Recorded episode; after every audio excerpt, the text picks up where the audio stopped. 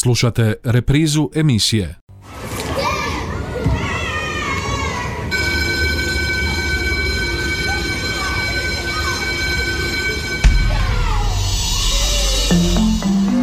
Život škole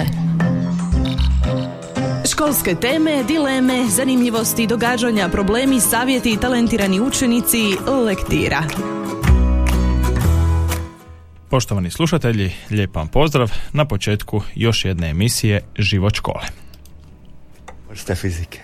Jedna je kurikulumska fizika, a druga je živa fizika. E, kurikulumska fizika, ja ipak predam u školi, moram odraditi nešto što djeca moraju naučiti. A u, toj, u tom slučaju držimo se programa. A onda kroz sve te primjere zakona ubacujem ove metafore. E, na primjer, govorimo o o ovom zakonu. I onda on kaže da struja kroz neki strujni krug je proporcionalna naponu, a obrnuto proporcionalna op- otporu. Onda ja kažem djeci, tako vam je u životu.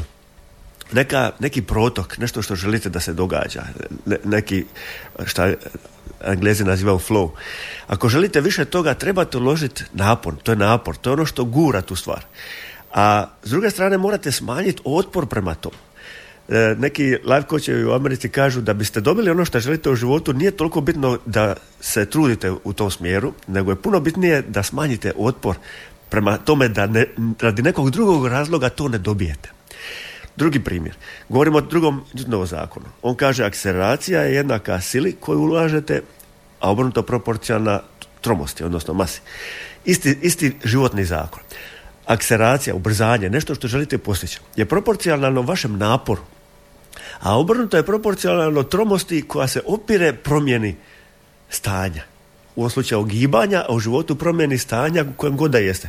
Ja kažem djeci, ako imate e, ne znam, jedinicu iz engleskoga, ništa se neće promijeniti ako ne uložite neki napor. To je drugi zakon mehanike, to vam je omov zakon i ova, fizika se jednostavno protivi tome da se nešto dogodi ako se ništa nekakav napor ne uloži, nekakav napor ili nekakva sila, nekakav napor.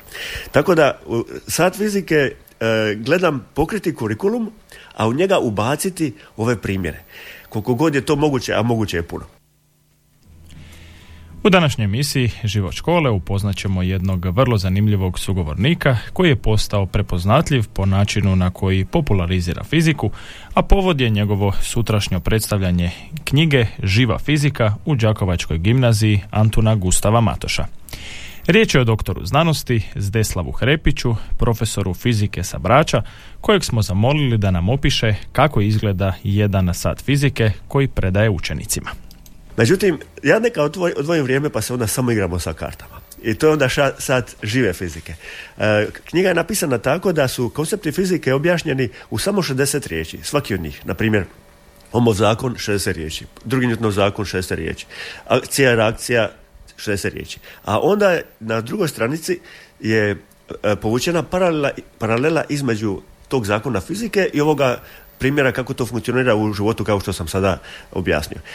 E, ima nekakav citat i nekakva pitanja za promišljanje i onda se e, to je, u knjizi je to upakirano tako da s jedne strane imate fiziku, s druge strane e, imate životne primjere. A karte su dizajnirane na isti način da imate fiziku i život, ali s jedne i s druge strane iste karte. Onda izvlačimo karte. onda je to zapravo jedna sasvim druga dimenzija. Tu se onda pojavljuje i dimenzija nasumičnosti. Ja kažem djeci, zamislite neko pitanje ili e, situaciju koju imate u životu. E, svaka ova karta je jedan savjet. Jedan zdravo razumski savjet. Kako možete, recimo, akcija i reakcija ima savjet da prije nego što napraviš neku akciju, promisliš kakvu će reakciju, odnosno posljedicu izazvati ta akcija. I ovaj, znači, ne znam kakvu situaciju da imate, ne možete ono go wrong. Ne možete faliti ako primijenite taj savjet. I sve su, sve su karte uh, dizajnirane, koncipirane na, taj, koncipirane na taj način. Znači, oni zamisle situaciju i onda izvlače karte, jednu ili tri, koja i onda oslikava tu njihovu, taj njihov problem, situaciju. I ja njih niti ne pitam o čemu su razmišljali. Za taj način postižem to da se ne ustručavaju radi bilo kojeg razloga.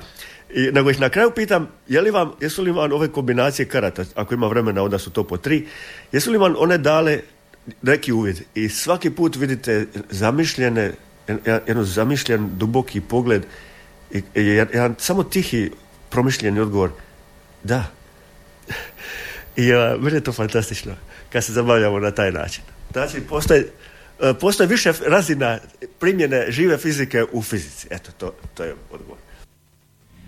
Takav pristup nastavi fizike, kaže naš sugovornik, daje rezultate. Ja mislim da da. Ja mislim da da. Meni su, uh, radim u osnovnoj školi u Milni, osnovnoj školi u Bolu i e, radim u glazbenoj gimnaziji u Splitu.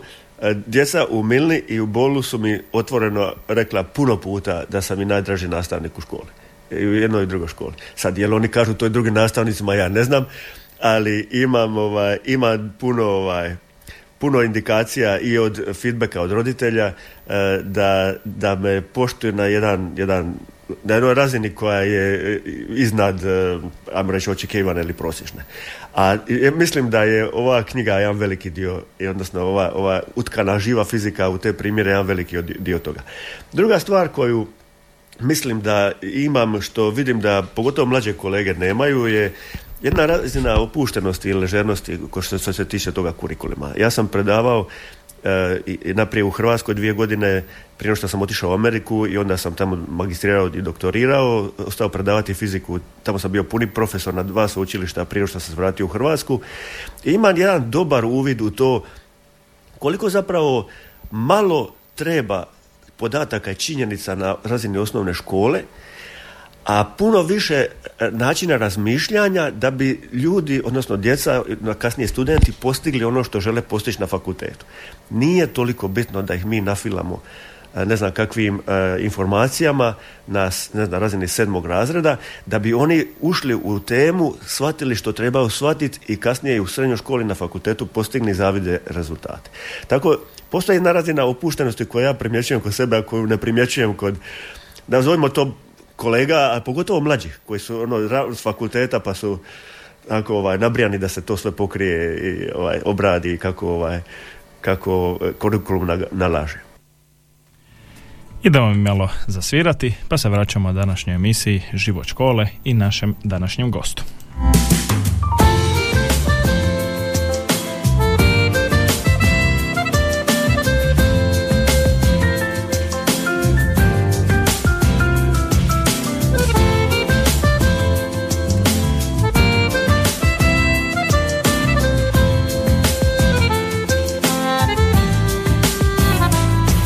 Da sam čovjek mrvu jači Da mi duša snagom pini.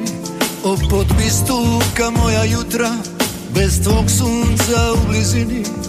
Jer još si moj san Šta s morem diše sam I hidri u tišini. Bog zna što nam sutra nosi Posrnula ljubav a ja vidio tebe ti Al ti sad ne mogu bliže. I što mi vrijedi To more u tebi. Kad u suzama stiže. Da mi je srcu podarit krila Da može letit Da ti se vrati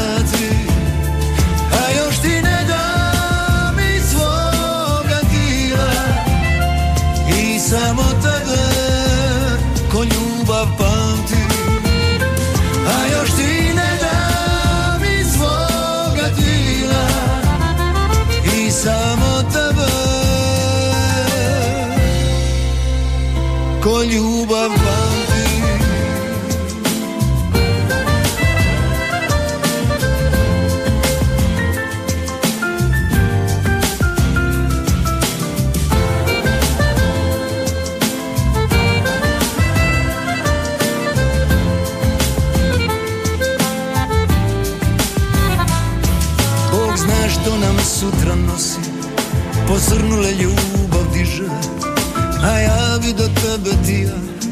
Al ti sad ne mogu bliže I što mi vrijedi To more u tebi. Kad u suzama stiže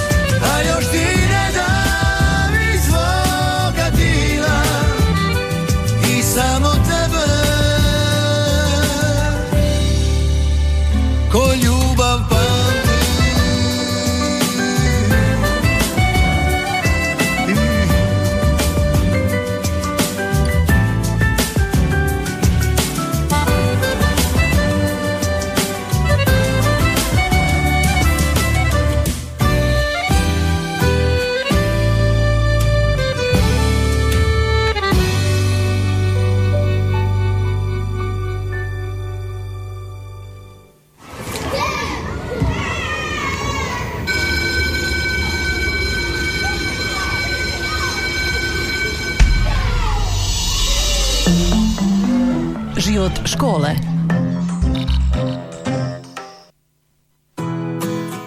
Nakon eh, kratkog glazbenog predaha vraćamo se današnjoj emisiji i našem sugovorniku, doktoru Zdeslavu Hrepiću, autoru knjige Živa fizika, koji tvrdi da njegov pristup nastavi fizike može biti primjenjiv u cjelokupnom obrazovnom sustavu. Naravno, naravno da može. E, Reforme, najveći problem sa reformama kod nas je što se donose po nekoj političkom ključu, po nekim, ja bi, očito je po nekim vanjskim direktivama koje ne dolaze iznutra i donose se naglo. E, mene su, e, to je bila početak 2019. znači sjećan 2019. kad sam održao seriju predavanja u Zagrebu, u Splitu o potencijalnim opasnostima uvođenja tablet kompjutera u nastavi. Ja sam njih počeo koristiti u Americi 2004. I objavio sam seriju, možda, možda čak i dvadesetak znanstvenih članaka o njihovim dobrim stranama, stranama i lošim stranama. Ja njih obožavam. Da, da budemo jasni. Ja obožavam ta, tablet kompjutere i koristio sam tamo na svaki mogući način e, sa interaktivnim softverima, bez njih i tako dalje. Osim toga, recimo u fizici e, vam treba olovka, ne, nije, ne možete napisati esej, e, mislim na hrvatskom možete tipkati, a na fizici vam treba olovka, odnosno ekran. I ovaj, e, primijetio sam da su, ono što ukratko, primijetio sam da one mogu učiniti nastavu puno zabavnijom, ali to se ne prenosi nužno na razinu znanja. I druga stvar, pogotovo već kod studenata postoji jedna značajna razina distrakcije, kad koriste te tablete i ja sam jedno, jednom prilikom, u jednoj situaciji sam imao mogućnost, e, odnosno studentima sam dao mogućnosti da ih koriste ili ne. I neki od njih su počeli i zatim prestali, spontano. Sami po sebi odlučili i pitao sam ih zašto. Kažu da je e, da ih sve ove distrakcije su pre, preveliko opterećenje za njih da se ne mogu fokusirati, a kad ga nemaju onda su bolje funkcionirali. E, značajan rezultat koji sam dobio u to doba, kad su studenti slobodno odlučivali e, želi li ih koristiti ili ne, e, je bio očekivao sam da ako su tableti dobri, da će onda oni koji ih više koriste imati bolje rezultati, a ako nisu dobri, onda će oni koji više koriste imati lošiti rezultat. To je bio nekakav logičan, logično razmišljanje o mogućim ishodima.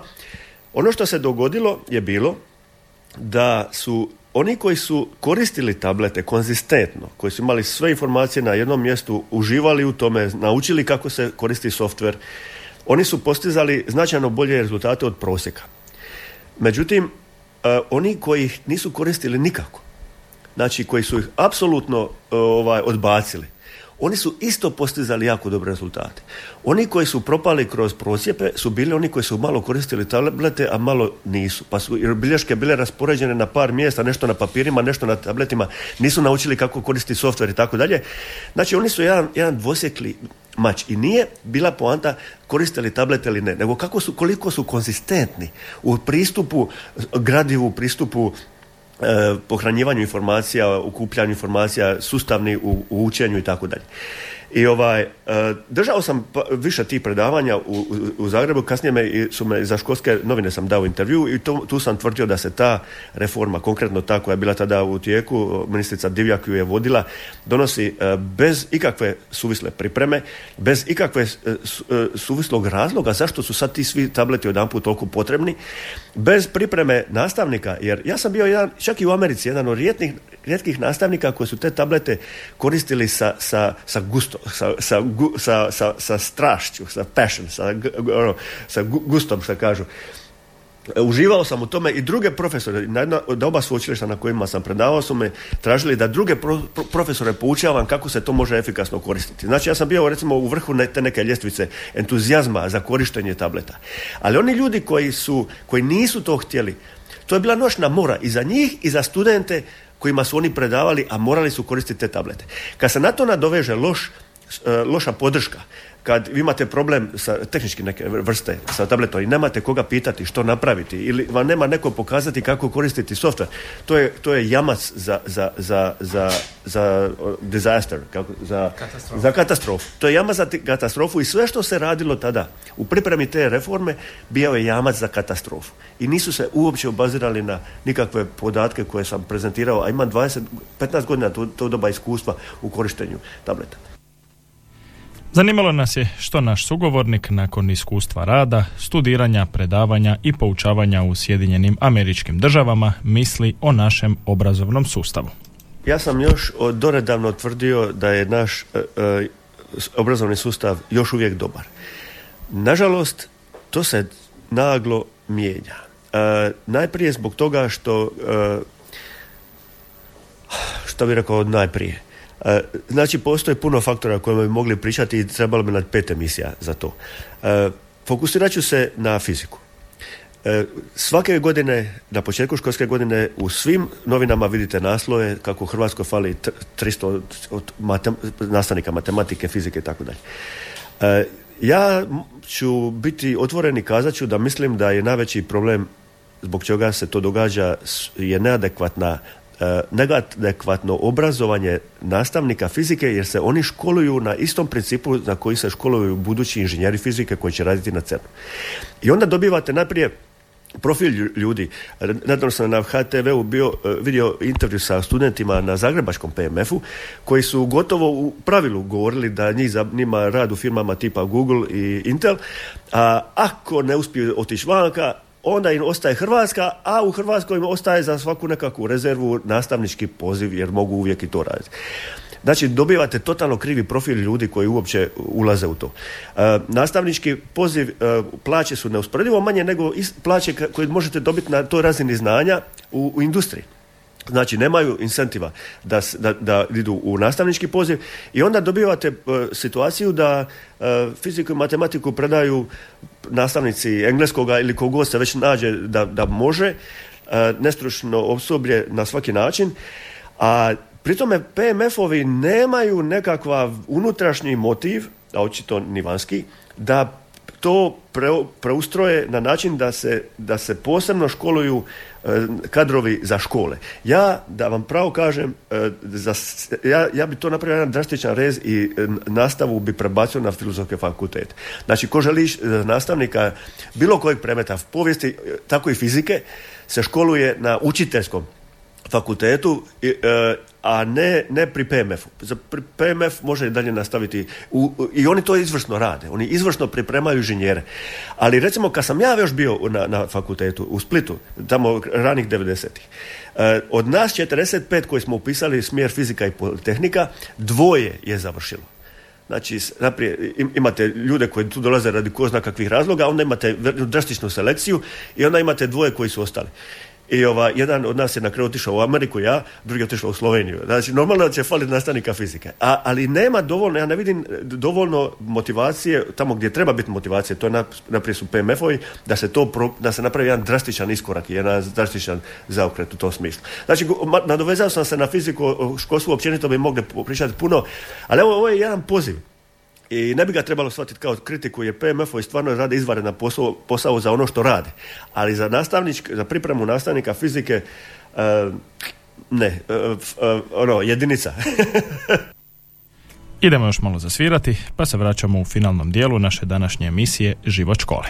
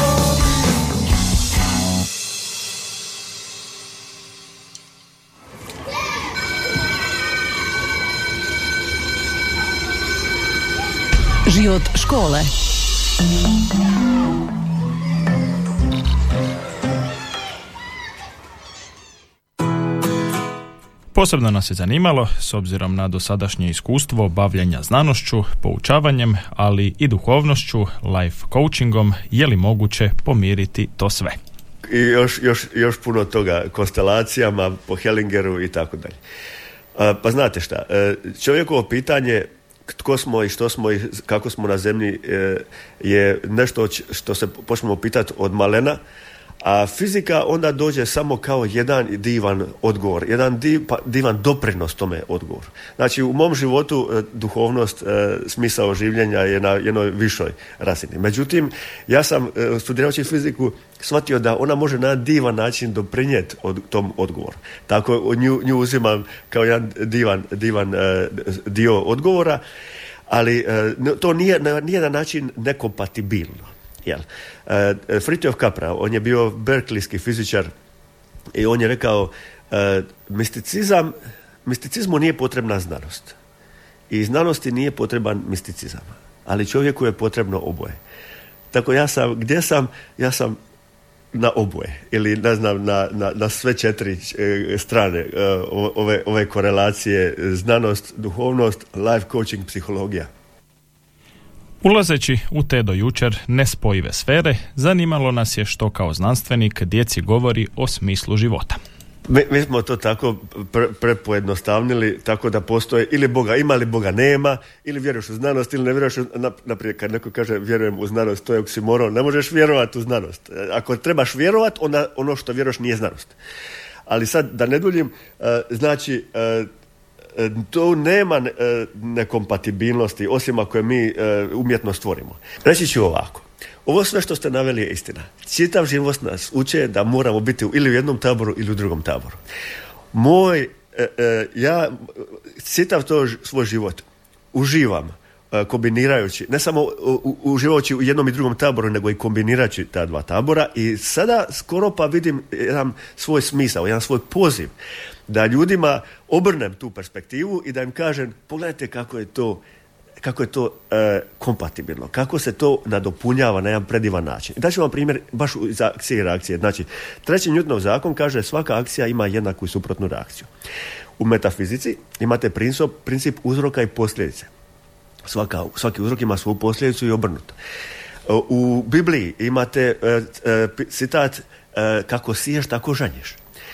Imate citat čini drugome što želiš da drugi učini tebi. Znači nekakav zakon reciprociteta.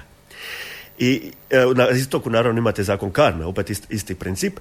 I u life coachingu kažu ništa se ne događa, nikakva posljedica se ne događa bez uzroka. I stoga uzmi E, odgovornost u smislu sposobnosti odgovora, ne u smislu krivnje ili, ili, ili okrivljavanja, nego u smislu sposobnosti odgovora. odgovora. Riječ odgovornost na engleskom se kaže response, responsibility. Responsibility. Ability, sposobnost da odgovorim, isto kao u hrvatskom.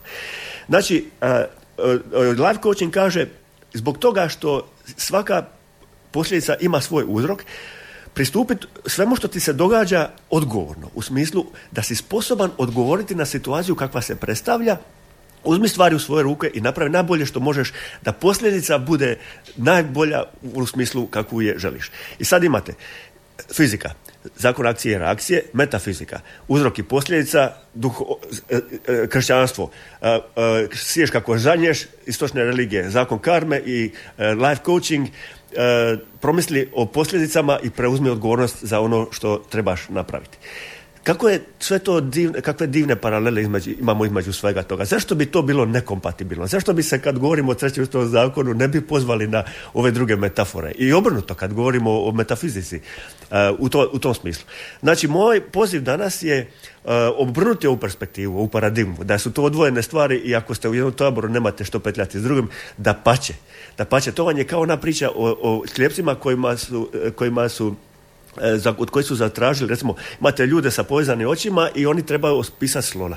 Jedan dođe do, e, do noge i kaže ova životinja je poput stupa. Drugi dođe do repa, kaže poput užeta. Drugi dođe do kljove, kaže ovo je poput koplja. Treći dotakne tijelo i kaže kao zid. Svi oni samo opisuju jedan aspekt te stvarnosti. I ako uzmete sve te zajedno, onda dobijate mogućnost da naslutite o čemu se radi. Ali ako uzmete svaku posebno, kao što je rekao Fritio Capra, čovjeku je potreban i misticizam i znanosti, iako one nisu jedna drugome potrebne. Tako, zašto se ne bismo, ne samo zašto se ne bismo, nego dobijamo toliko veću puninu života ako uživamo u svim tim aspektima i kombiniranju njih i na dopunjavanju i na otvaranju perspektiva i evo, ovo je moj poziv slušateljima.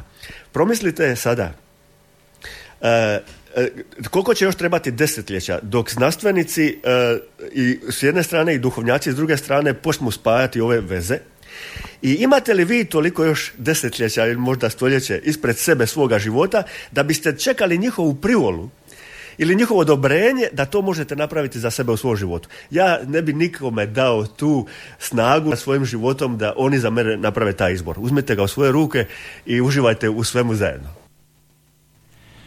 Na kraju smo današnje emisije Život škole u kojoj smo upoznali doktora znanosti Zdeslava Hrepića koji će sutra u Đakovačkoj gimnaziji predstaviti svoju knjigu pod nazivom Živa fizika. S njegovim porukama opraštamo se od vas poštovani slušatelji do neke sljedeće prigode i do sljedeće emisije Život škole.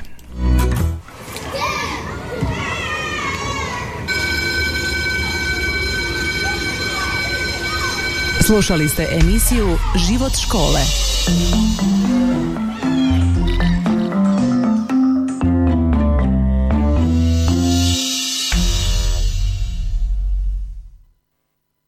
Ovaj programski sadržaj sufinanciran je sredstvima Fonda za poticanje pluralizma i raznovrsnosti elektroničkih medija.